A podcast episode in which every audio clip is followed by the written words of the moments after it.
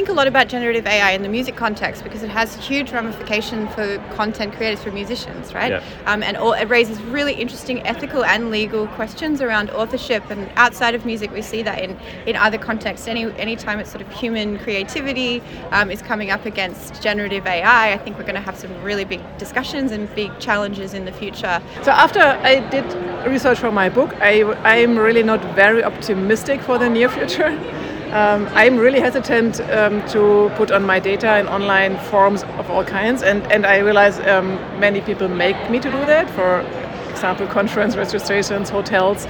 So my data is nearly everywhere in the internet, and I, since I was uh, spent a lot of time in the darknet, um, I saw that sooner or later they will appear in the darknet. So they, because it's not possible to store them securely. So I'm not very optimistic, and I think when it comes to research, we really have to come up with new solutions for social engineering and, for security uh, in general, for, for human-centered solutions. So, I mean, there's already a language barrier in many cases in these systems. You know, we're generally working in English. Um, a lot of the scientific organizations working in English, whereas um, a lot of people in rural communities will either, so in Kenya, for example, they'll be speaking Swahili and they might understand some English, or they'll be speaking a very local language.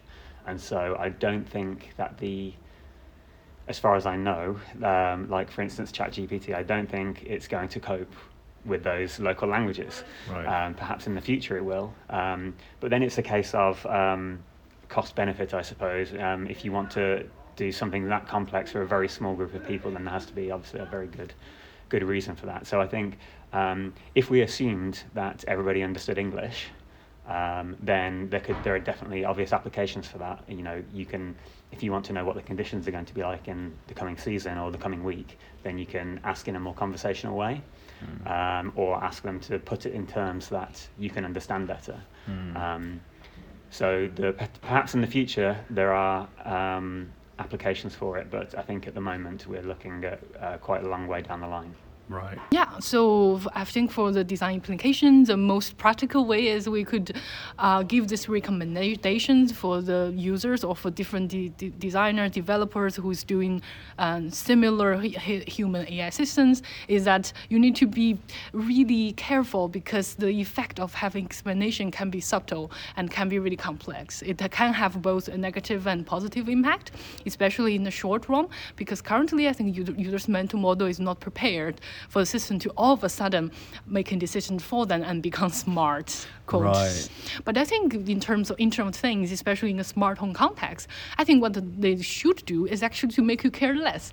They should slowly and silently guess your preferences and do their job in a way that you don't to care. You don't need to care them too much. It just requires so much deep customization.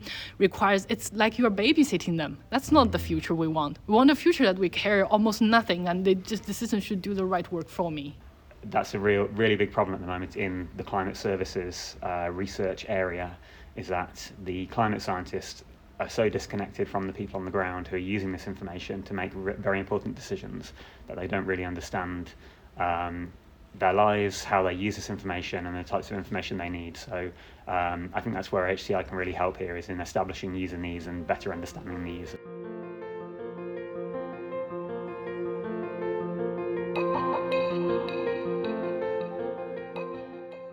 Hi, I'm Mike Green, a freelance user research lead and digital consultant based in the UK. Welcome to Understanding Users. In this podcast series, I chat with digital experts from a variety of disciplines, including user research, UX and service design, development, and product management. And there's even a founder or two. I talk to them about how they came to be in their current roles, what they've learned along the way, and the challenges they face in designing and building digital products and services with users in mind. And while many of these conversations are recorded remotely, I'm also keen to get out into the wild and meet my guests face to face where possible. So, in some episodes, you'll hear me prowling the corridors of UX conferences in different parts of the globe to get the views of speakers and attendees alike. These are intended to be relaxed, informal chats with professionals who are keen to share their experiences. So sit back and enjoy. And now a word from our sponsor. Oxford Insights are specialist researchers helping governments and public sector organisations around the world understand and harness technology for public good. From AI to data governance to business analysis, Oxford Insights take a clear, user centered approach, co designing projects with you to help define the problem, your approach to solving it, and what success looks like for you. Whether that's a new national strategy, a pilot program, a network of like minded people from around the world, a media event, or a startup accelerator. Their recent clients include the UK government's Ministry of Justice, the United Nations Development Programme, the Government of Colombia, the International Development Research Centre, and the Development Bank of Latin America.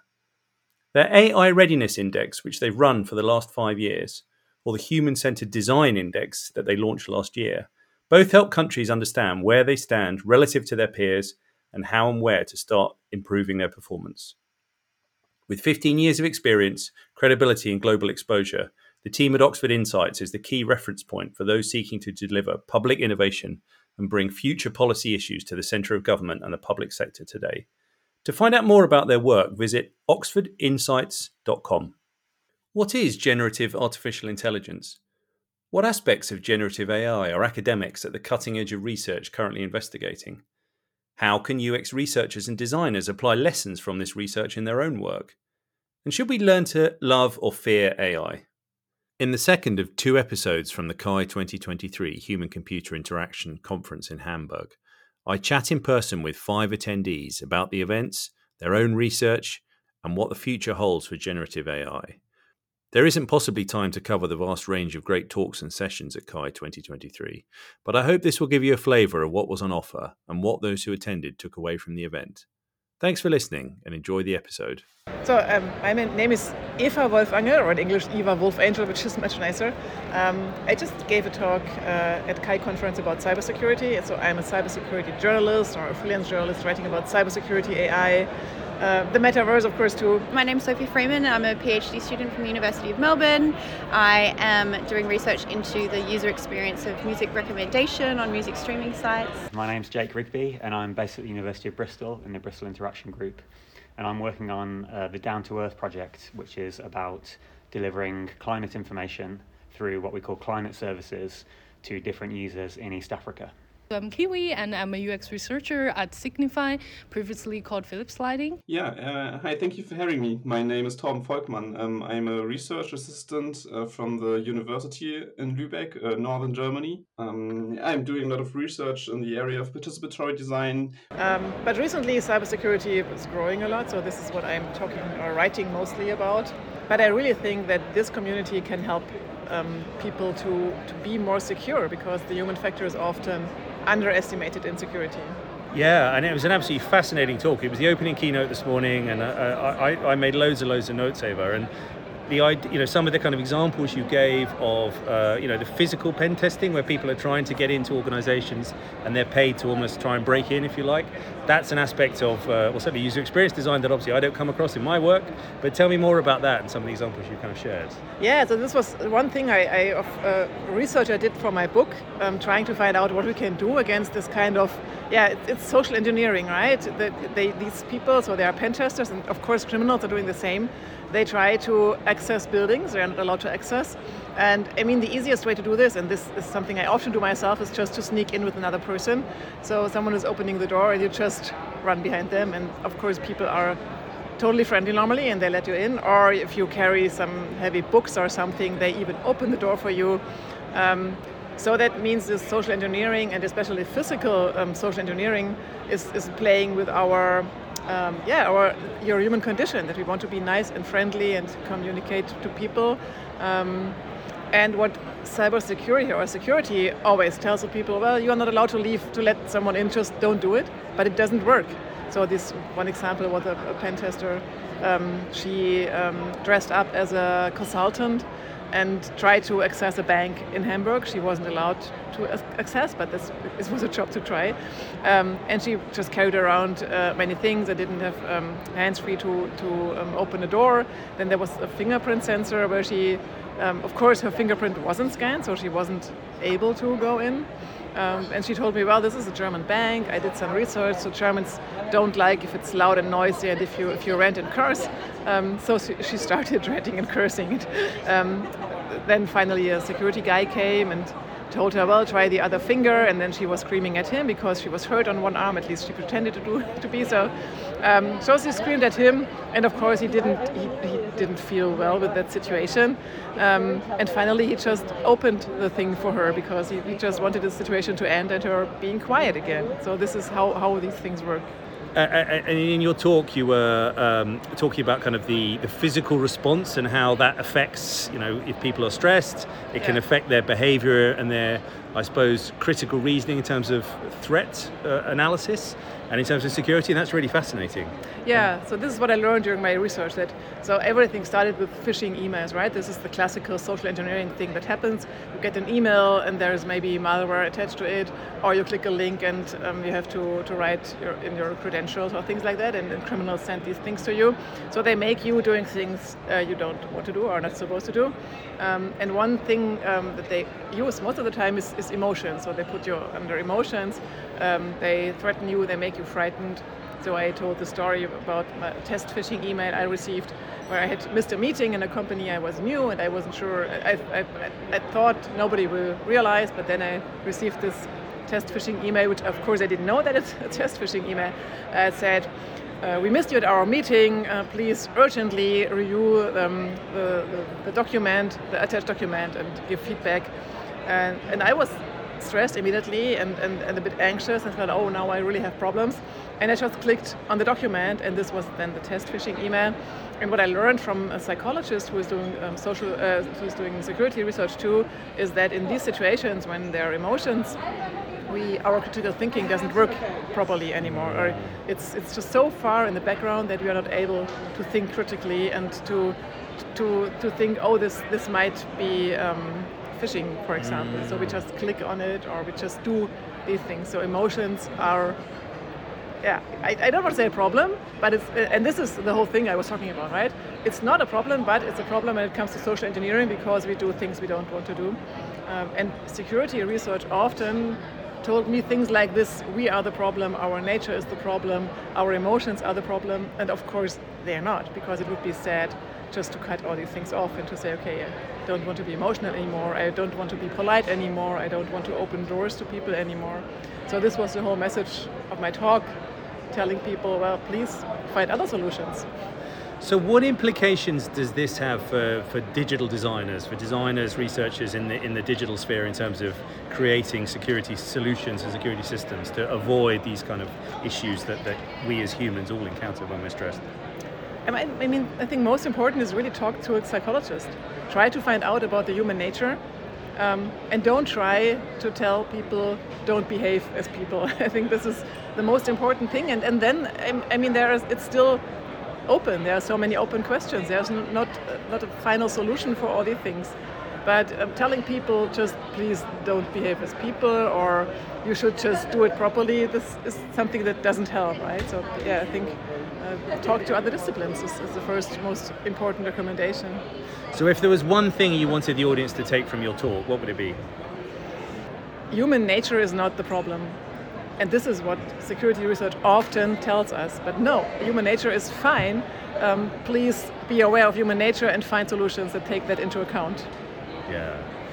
And is this your first time at CHI? It's the second time. I was there when it was in Glasgow, just as a visitor or as a journalist. So I enjoy CHI a lot because I really like the solutions these, these, this community comes up with because they do take humans into account, right, and our nature and everything. Um, and I think security research can, can learn out from these folks too, folks too. And I, I hope that happens, that there's more cooperation. And are there any other talks or sessions that you've attended today that have particularly piqued your interest? So I was at I was at AltCHI right now, which is uh, sometimes funny or partly funny, partly just research that is not totally typical for the field.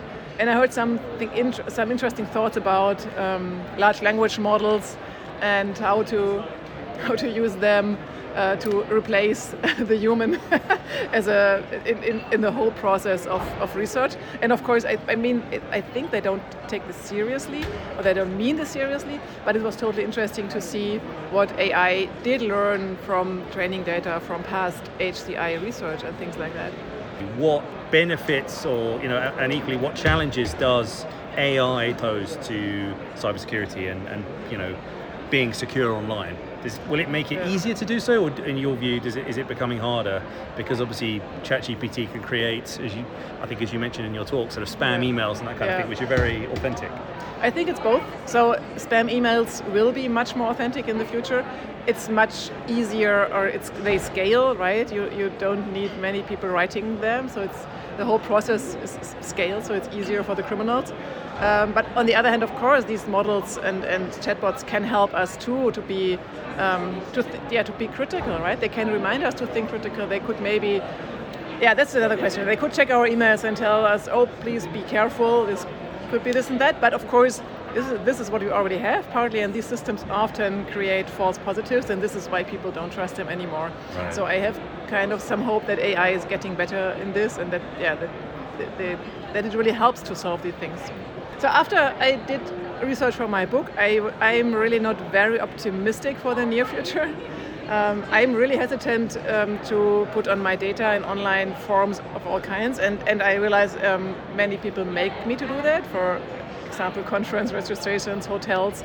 So my data is nearly everywhere in the internet, and I, since I was uh, spent a lot of time in the darknet, um, I saw that sooner or later they will appear in the darknet. So they, because it's not possible to store them securely. So I'm not very optimistic, and I think when it comes to research, we really have to come up with new solutions for social engineering and, for security uh, in general, for, for human-centered solutions.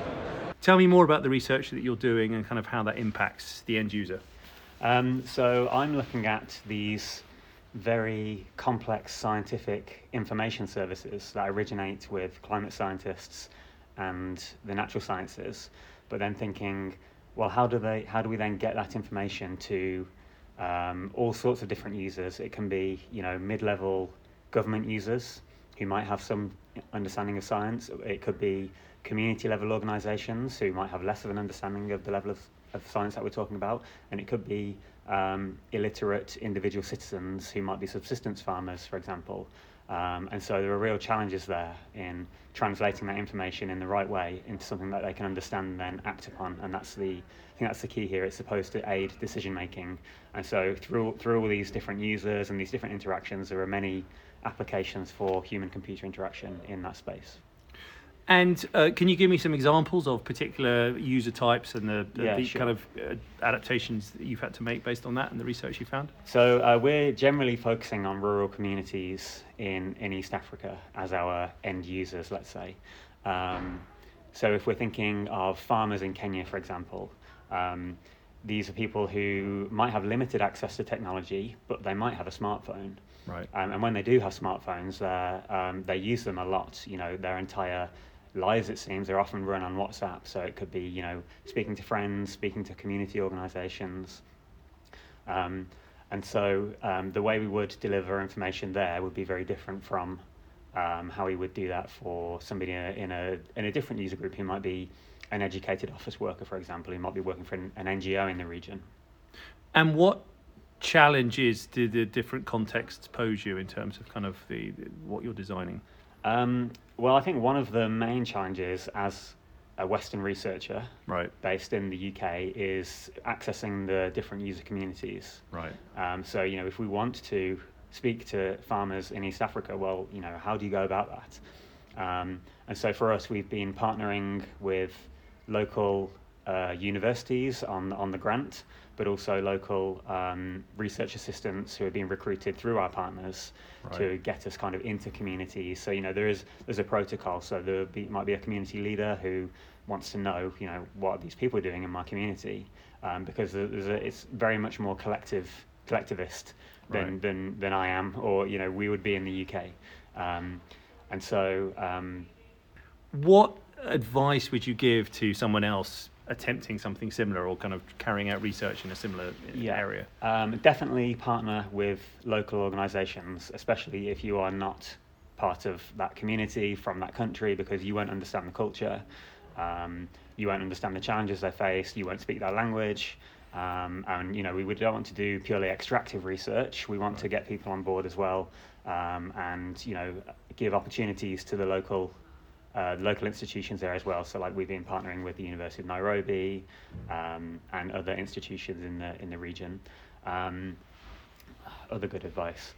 Um, take uh, use participatory methods Right. and um, you know user-centered methods as we always do in HCI Yeah. um, to really understand the context of use and the user needs because that's a real really big problem at the moment in the climate services uh, research area is that the climate scientists are so disconnected from the people on the ground who are using this information to make re- very important decisions that they don't really understand um, their lives, how they use this information, and the types of information they need. So um, I think that's where HCI can really help here, is in establishing user needs and better understanding the user. It's just really come along in the past few months, really, hasn't it, with ChatGPT, etc., being uh, released. So I mean, there's already a language barrier in many cases in these systems. You know, we're generally working in English. Um, a lot of the scientific organisations working in English, whereas um, a lot of people in rural communities will either, so in Kenya, for example, they'll be speaking Swahili and they might understand some English, or they'll be speaking a very local language. And so I don't think that the, as far as I know, um, like for instance, ChatGPT, I don't think it's going to cope with those local languages. Right. Um, perhaps in the future it will. Um, but then it's a case of um, cost benefit, I suppose. Um, if you want to do something that complex for a very small group of people, then there has to be obviously a very good, good reason for that. So I think um, if we assumed that everybody understood English, um, then there could there are definitely obvious applications for that. You know, you can if you want to know what the conditions are going to be like in the coming season or the coming week, then you can ask in a more conversational way, um, or ask them to put it in terms that you can understand better. Um, so the, perhaps in the future there are um, applications for it, but I think at the moment we're looking at uh, quite a long way down the line. Right. And what about CHI itself? Is this your first time at CHI? Uh, it's my second time at CHI. I uh, went in 2018 when it was in Montreal, Right. um, and I was presenting a poster there. But this is the first CHI I've been to where I've actually made a proper uh, presentation. And what what did you want your if there's one thing you wanted your audience to take away from your session, what would it be? Um, so my paper was about how there isn't much crossover between the climate services research area and HCI. So I wanted to kind of, in a way, it was a bit of a call to action to map out different areas where people could contribute. Um, so I hope that was the takeaway message in that there are, this is a, a very um, important area and we need the expertise of HCI people and then there are these different areas where people can contribute so hopefully they can take something from that. Um, and I always remember my PhD supervisor saying um, it should be an advert for your paper, which Right. it was. So I didn't really present any numbers of the data or anything. I just tried to advertise my paper and then get people to read it. And you talked just now about the slight sort of disconnect between climate science and, and HCI. How do you see that being resolved, if you like? Um, so, well, this is something I address in my paper, which I would uh, very much encourage people to read. Um, I think it has to start with um, funding collaborations, so Right. getting together with people and writing grants together. Right. Because um, a lot of the time, you know, maybe there'll be some climate science happening, and then there'll be a very small amount of, well, what they would call user interaction, Yep. which we would probably laugh at. Right. Um, so it really, the HCI people really need to be involved from the very start Yeah. um, to instill user-centered methods, not just you know throughout the entire process of everything that's done, um, not just the technology side of it. Um, so I think yeah, it's very much about um, being there from the very start and kind of baking a user-centered methodology into into the entire project. Uh, I had two studies. The first one was 10 participants. The second one was, I think, 450. Right. Okay. Yeah. And the idea was uh, in the context of smart lighting, kind Yeah. of the Philips Hue lighting, Yeah. uh, different models of explanation. Is that right? Uh, yes, yes, absolutely. Uh, yeah, of course, I would like to talk about a bit more about the study. So what happens is that um, so I we did uh, we designed two different studies. In the first study, it's more like a qualitative, semi-structured interview, and the term participant is all from the Philips Hue beta community. It's an inner user community that already familiar and kind of committed to Philips Hue brand. Right. Um, and in this uh, interview, we explored what's attitude and what do people think uh, of explanations. So we provided three different scenarios and with three different explanation types. So to put it in a very easy to understand way, is we designed some kind of home dilemmas. So we provide user as something, uh, for example, if the user is brushing brushing the teeth and the light all of a sudden just dim down, and the user could be so confused like what is happening? And in this sense we would like to the system to explain to the user why i dim your lights down. Because the system doesn't want to bother uh, because when a new person enters a room you don't want to blind the new person in the mornings. So the system is actually making a nice decision for you and not having any bugs And when you say explain, how does the system do that? Is that a text explanation or is the system like verbally explaining to you? Ah, no.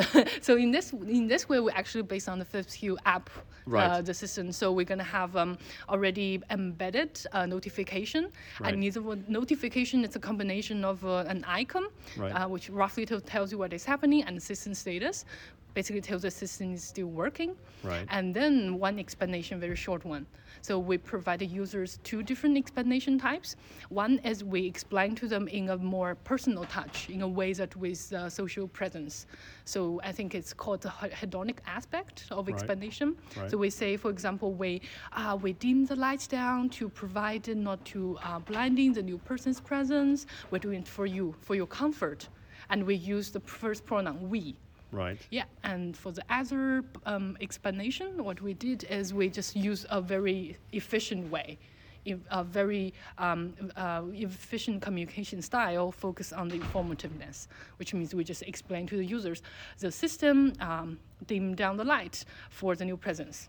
So it's short, informative, and um, it's more lack of the, the, the social presence. And what were the results, Kiwi, of your research? Um, so we actually have two different type of results. The first one we compare the different explanations, and we find that um, I think it's unlike some of the other expectations. For example, for the smart assistants, for ChatGPT, or for like the home uh, phone, home voice assistant, people might um, expect them to communicate more nicely. In our research, we found people would expect their lighting system to be just informative just efficient, informative, and um, just basically in a, in an efficient way. Right. Yeah, and we also the other part that we do find I think it's very interesting to talk about is that we do find um, based on the technology acceptance model so we, do, we, we actually explore the relationship between different constructs uh, related to perceived control perceived ease of use perceived usefulness and adoption intention so what interesting is that we do find if user receive explanation of what the system is doing they actually feel a little bit less in control however they still feel the system is easier to use That's fascinating. So if the system tells them why it's doing something, yeah they feel kind of disempowered. Yeah, That- yeah, yeah, yeah. So why do you think that is? So th- uh, we actually ex- explore a little bit more of why people think so. There might be two different explanations in this way. The first is um, as when users quote, this, the system is patronizing. This means if the, they see an explanation, they think, oh, I didn't know that you exist. I didn't know that you are spying on me, and you're pushing these decisions to me, and I now feel like you. Uh, you initiated my uh, perceived uh, ris- uh, risk. So I feel like there's risk. Uh, I feel like my privacy is being kind of uh, intruded. That's fascinating. Yeah. And, and to what extent did that surprise you, or to what extent did you expect that when you no, started the research? absolutely surprised me because uh, our assumption is that because I think that's very easy to understand. If you the system explained to you, you understand a bit more of the system. Hence, you are more controlled of the system. But this is actually unexpected, unexpected finding for us. Yeah, and we also find that also might be, for example, the user get the um, the users might have different mind, uh, mindsets or the mental models of how the system works. If the system gives make decisions and they don't say anything, they might think the system is dumb. They, they think there's just errors in the system, it's working in a weird way. But if you actually uh, the- tells the, the, the user, actually, we're making these considerations for you because this and that, they think, oh, the system is smarter than I think. It's not what I expected. It's inconsistent of what I think you is. You are. Yeah. So, so, what implications does this have for design of such systems going forward? Yeah, so I think for the design implications, the most practical way is we could uh, give these recommendations for the users or for different de- de- designers, developers who's doing um, similar h- human AI systems. Is that you need to be really careful because the effect of having explanation can be subtle and can be really complex. It can have both a negative and positive impact impact, especially in the short run, because currently I think users' mental model is not prepared for the system to all of a sudden making decisions for them and become smart. Quote. Right, yeah. right. Kind of the Internet of Things more broadly. Mm-hmm. What do designers and researchers need to think about when they're designing? Obviously, this context is smart lighting, but the Internet mm-hmm. of Things has a much broader application, obviously. Yeah, yeah. Um, what, what would you say? I mean, uh, for me, I would I would say I think the, the, the, the, implication is more like in the long run to um, to, to to say we explore a little bit more um, because because we, we generally in our in our mental system in our mindset we generally think the things should be this way or that way but when we actually test it we find like user is thinking something that we don't actually know. So I think in a broader in a broader perspective, I think it's more um, Uh, just don't make assumptions or you always need to test the hypothesis. Like in this way, you didn't even, we didn't even expect at all that the, that giving explanation to users can make them think they'll take less control. So I think in this sense that really surprised us. And and and and and again, I think we need to put more uh, cares and attention to these nuances in different systems. For example, I think people's expectations for a robot cleaner, for lighting, or for temperature control system at home is completely completely different than a voice assistant. And we also see that, for example, if the um, voices, if you talk, you use really polite words to voice assistant, you say, "Could you do this for me?"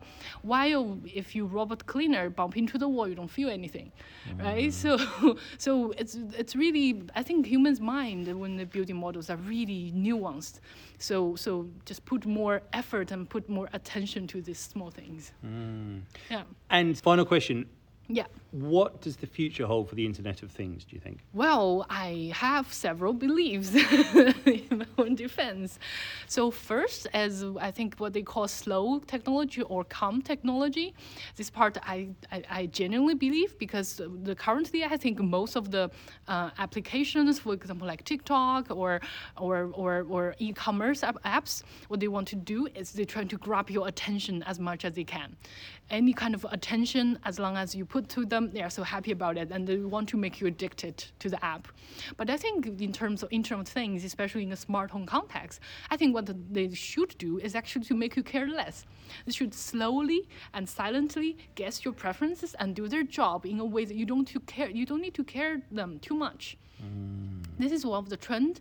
Um, I, I deeply personally believe it uh, because I, I, I would not expect all my because the current smart home systems just require so much deep customization requires it's like you're babysitting them. That's not the future we want. We want a future that we care almost nothing and they just the system should do the right work for me. Fantastic. Yeah so the talk was about uh, again user experience of recommendation on streaming sites but particularly focusing on algorithm experience as a lens. So really trying to understand how users are relating to recommendations and part of that was doing a design workshop to kind of imagine what a future or ideal music recommender might be like, which was really fun. So the one of the a couple of the key findings were that so the nuances to the music listening experience in particular the one that's most interesting to me was this notion of vibe. And this was this term that everybody used in all of their interviews and also in the workshops. And it could mean lots of different things. It could be a verb like i'm vibing with something or i'm vibing with someone it could be a noun describing the music as particularly vibey but for me it was really interesting because it's a more kind of intimate and holistic way to look at music um, music recommendation, but also users' satisfaction with and how they understand the stuff that they're getting recommended. So it's much more personal and intimate than perhaps what what they're currently getting on music streaming sites. And I was fascinated by the methodology used because it's more akin to the kind of work that I do in a, in a sort of you know commercial setting Yeah. in terms of uh, you know the, the semi-structured interviews I think you did and then the design workshop. Tell me more about that and how you run that. Sure. Um, so yeah, semi-structured interviews with uh, 15 users, and they were such amazing interviews. People spoke for so long. I think I had sort of 15 or 16 hours worth of interview transcripts, um, and questions were really about their experiences of using music streaming. And but I really wanted to focus on their attitudes and their perceptions as well of the recommended content. So while we were doing the interviews and asking questions, I invited them to also show me on their devices their um, streaming service that they were using, which was useful because it was a prompt for them to help them to remember, but also allowed them to look at a playlist or look at recommended content and actually tell me what their reactions were. And their, the reactions were often very funny. Um, and they'd say like, "What the? Is this for me? Like, what is this doing here?" You know. So that was a really interesting technique. And then the design workshop was also was great. I invited the same participants back, and we got to explore the same ideas or the themes from the first stage in a bit more depth. Uh, and that was that was a really fun thing to do too. And and using the design workshop as a kind of speculative design, so thinking about what it might be like in the future as a sort of critique on the current state of things. And out of interest, how did you find those participants? Kind of what was your recruitment process? Sure. Um, so online through the university as well, um, a little bit of snowballing. So I asked some people once I'd had some interviews. I did ask if they knew anyone that would be interested, and the participants were mostly, I think, the age range was sort of 18 to 40, uh, and they tended to be really interested in music, which is probably why they signed up to do the research. Uh, but this also raised some interesting questions that came up during the review process, but also for me personally, that what who's the expert? So they were really uh, keen music listeners, or maybe they had like a, they were DJs, or they might play an instrument, but they weren't necessarily like power users of the technology. So a lot of them didn't know where certain features were. So it raises interesting questions for me around expertise in the context for sure. So, what implications does this have for designers in this space in terms of those people, you know, you know design teams, research teams working on building, uh, you know, whether it be music streaming services or other related kind of algorithmic based uh, services? Sure. I, I think I sort of cheekily say at the end of the um, session that it raises more questions than it answers, and I don't necessarily have the answers, but I think that attending to these nuances and to the algorithm experiences of individual users gives a more holistic picture of of what people are really looking for, but also how they're receiving those recommendations. So I think things like vibe and something I wasn't able to talk about in the in the uh, presentation yesterday was that the musical associations and the memories attached to music and how they're really important to people and really affect how they receive recommendations and and how we design for that that's a big challenge but i think that these are really interesting directions and and it's all about empowering users and allowing a little bit more control and a bit more feedback from them and yeah i think that's the way forward but lots of questions Lots of opened up. questions. Yeah. And I'm interested to know as well, kind of from a from a cultural, uh, national kind of context. Obviously, you are you're in you're based in Australia. You're doing Yeah. research with Australian users. What's your sense of how your findings would translate kind of globally in terms of other types of music, other cultures, what the you know user representation would be? That's a really interesting question and one that I um, briefly thought about, but because a lot of the research is sort of si- around music, I should say, is really siloed. There's a lot of geographic specific research. There's a particular concentration in Norway, which is really interesting too, and um, which makes sense also because you know Spotify is from um, from Sweden, and there's a lot of in that part of the world, the Nordic countries, there's a lot of um, uptake of streaming in particular. But as far as Australian users go, that is a really tricky question. I feel like I don't know if I um, have the answer right now. I think I need to think about it a little bit more. Uh, I think that the Australian, or at least the Melbourne, it's a really um, specific place for music. Melbourne, the city, is has a big connection to live music. We've had a lot of um, both public and government um, pressure to keep live music uh, um, alive, and I think that really affected the the users that I interviewed. They were really um, connected to the musicians and groups that they really liked. And what's your sense of where HCI as a discipline is going, if it's even possible to kind of answer that? I guess I can only speak to the direction that I'm interested in, that I've been following, but I really think that there's a, I'm really interested in the push towards understanding users' um, emotions, research that has a lot more empathy, that's much more about, um, you know, users' mental health, users' emotion, users' um, attitudes and perceptions towards technology. Uh, I saw a really interesting talk today that was about um, attachment theory for uh, algorithms, right, in the Instagram algorithm. So I think there's some really interesting research that's really trying to get at a more sort of empathetic understanding of users, and that's something I'm personally really interested in. And what about the challenges and and risks, if I can put it like that, that that uh, you know that these developments place on us as researchers and also on users? Generative AI is Yeah. used a lot as kind of you know we're seeing a lot of that in talks. What are the risks that poses to to people built, designing and kind of building services, and also to kind of users themselves? Absolutely. I, I think a lot about generative AI in the music context because it has huge ramification for content creators, for musicians, right? Yeah. Um, and all, it raises really interesting ethical and legal questions around authorship. And outside of music, we see that in, in other contexts. Any anytime it's sort of human creativity um, is coming up against generative AI, I think we're going to have some really big discussions and big challenges in the future. And I think it's going to be up to all of the stakeholders that you just mentioned designers, um, researchers, and users to come up collaboratively with the answers to that because it's pretty pressing. I would say the most important thing we do there is uh, looking at power relations in, in participatory design. So when you mm, when you have a design activity, there's always the question who decides what and when and yeah. We did studies with older adults for uh, for five years. Uh, when you're looking at uh, at designing, this, um, mostly the designers and the and the participants, and in the end, mostly designers decide what what to do with with a workshop result, you name it. So, um, and what we want to do when we do participatory design is look at um, how we could shift the power so that maybe the users um, could design and and uh, make decisions in in the design process and that's yeah that's that's the one thing and uh, the second thing we have to look at is um, when we when we do most UX design and research, it's mostly one directional. You know, uh, we as the researchers or we as U- maybe UX designers always ask the participants or the users, how do you do that? How you do do you want to have that? And then we and then we try to design things from that from that information, right? But uh, when we do participatory research or participatory design, it's, it's always a mutual consent, or it should be a mutual consent. Tell me, how do you think UX and design as a discipline is evolving? What, where do you see it going?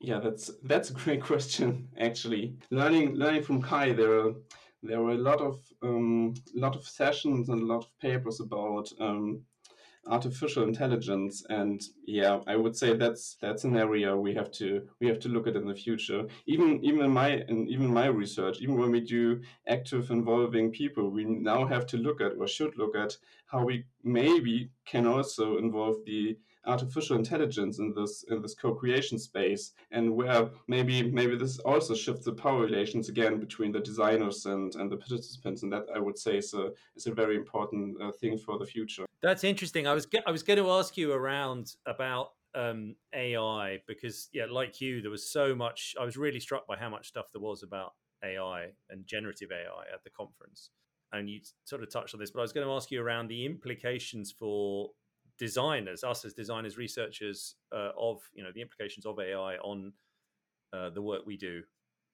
yeah there's yeah there's so there's so much to to explore i think um yeah i mean i i'm i studied computer science first and, and when i when i studied computer science they always said yeah ai won't come to this point in the next 20 to 30 years and now we we were struck by it and i think it was november october last year and now we have to have to find out really have to find out ways how to incorporate artificial intelligence into our work. you have, maybe you have to distinguish be- between research and, and designing in this in this area. I think research could be could be very enhanced by artificial intelligence because when we're writing text and we, when we try to generate ideas, um, artificial intelligence is a very good way to mass produce new ideas in, in the future. You know, there's a lot of optimism around AI, but what, what are the what are the challenges, and I guess and what are the risks as well um, for for you know participatory designers, let's say, in, in you know the work you're doing.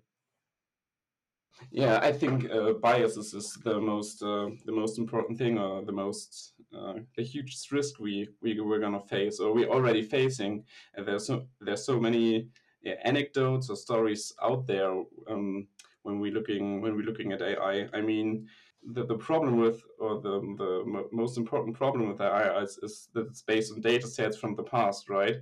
But um, the, the data sets from the past are they they got problems with race, with with ethnics, and maybe even with uh, with the feminine view of, of things.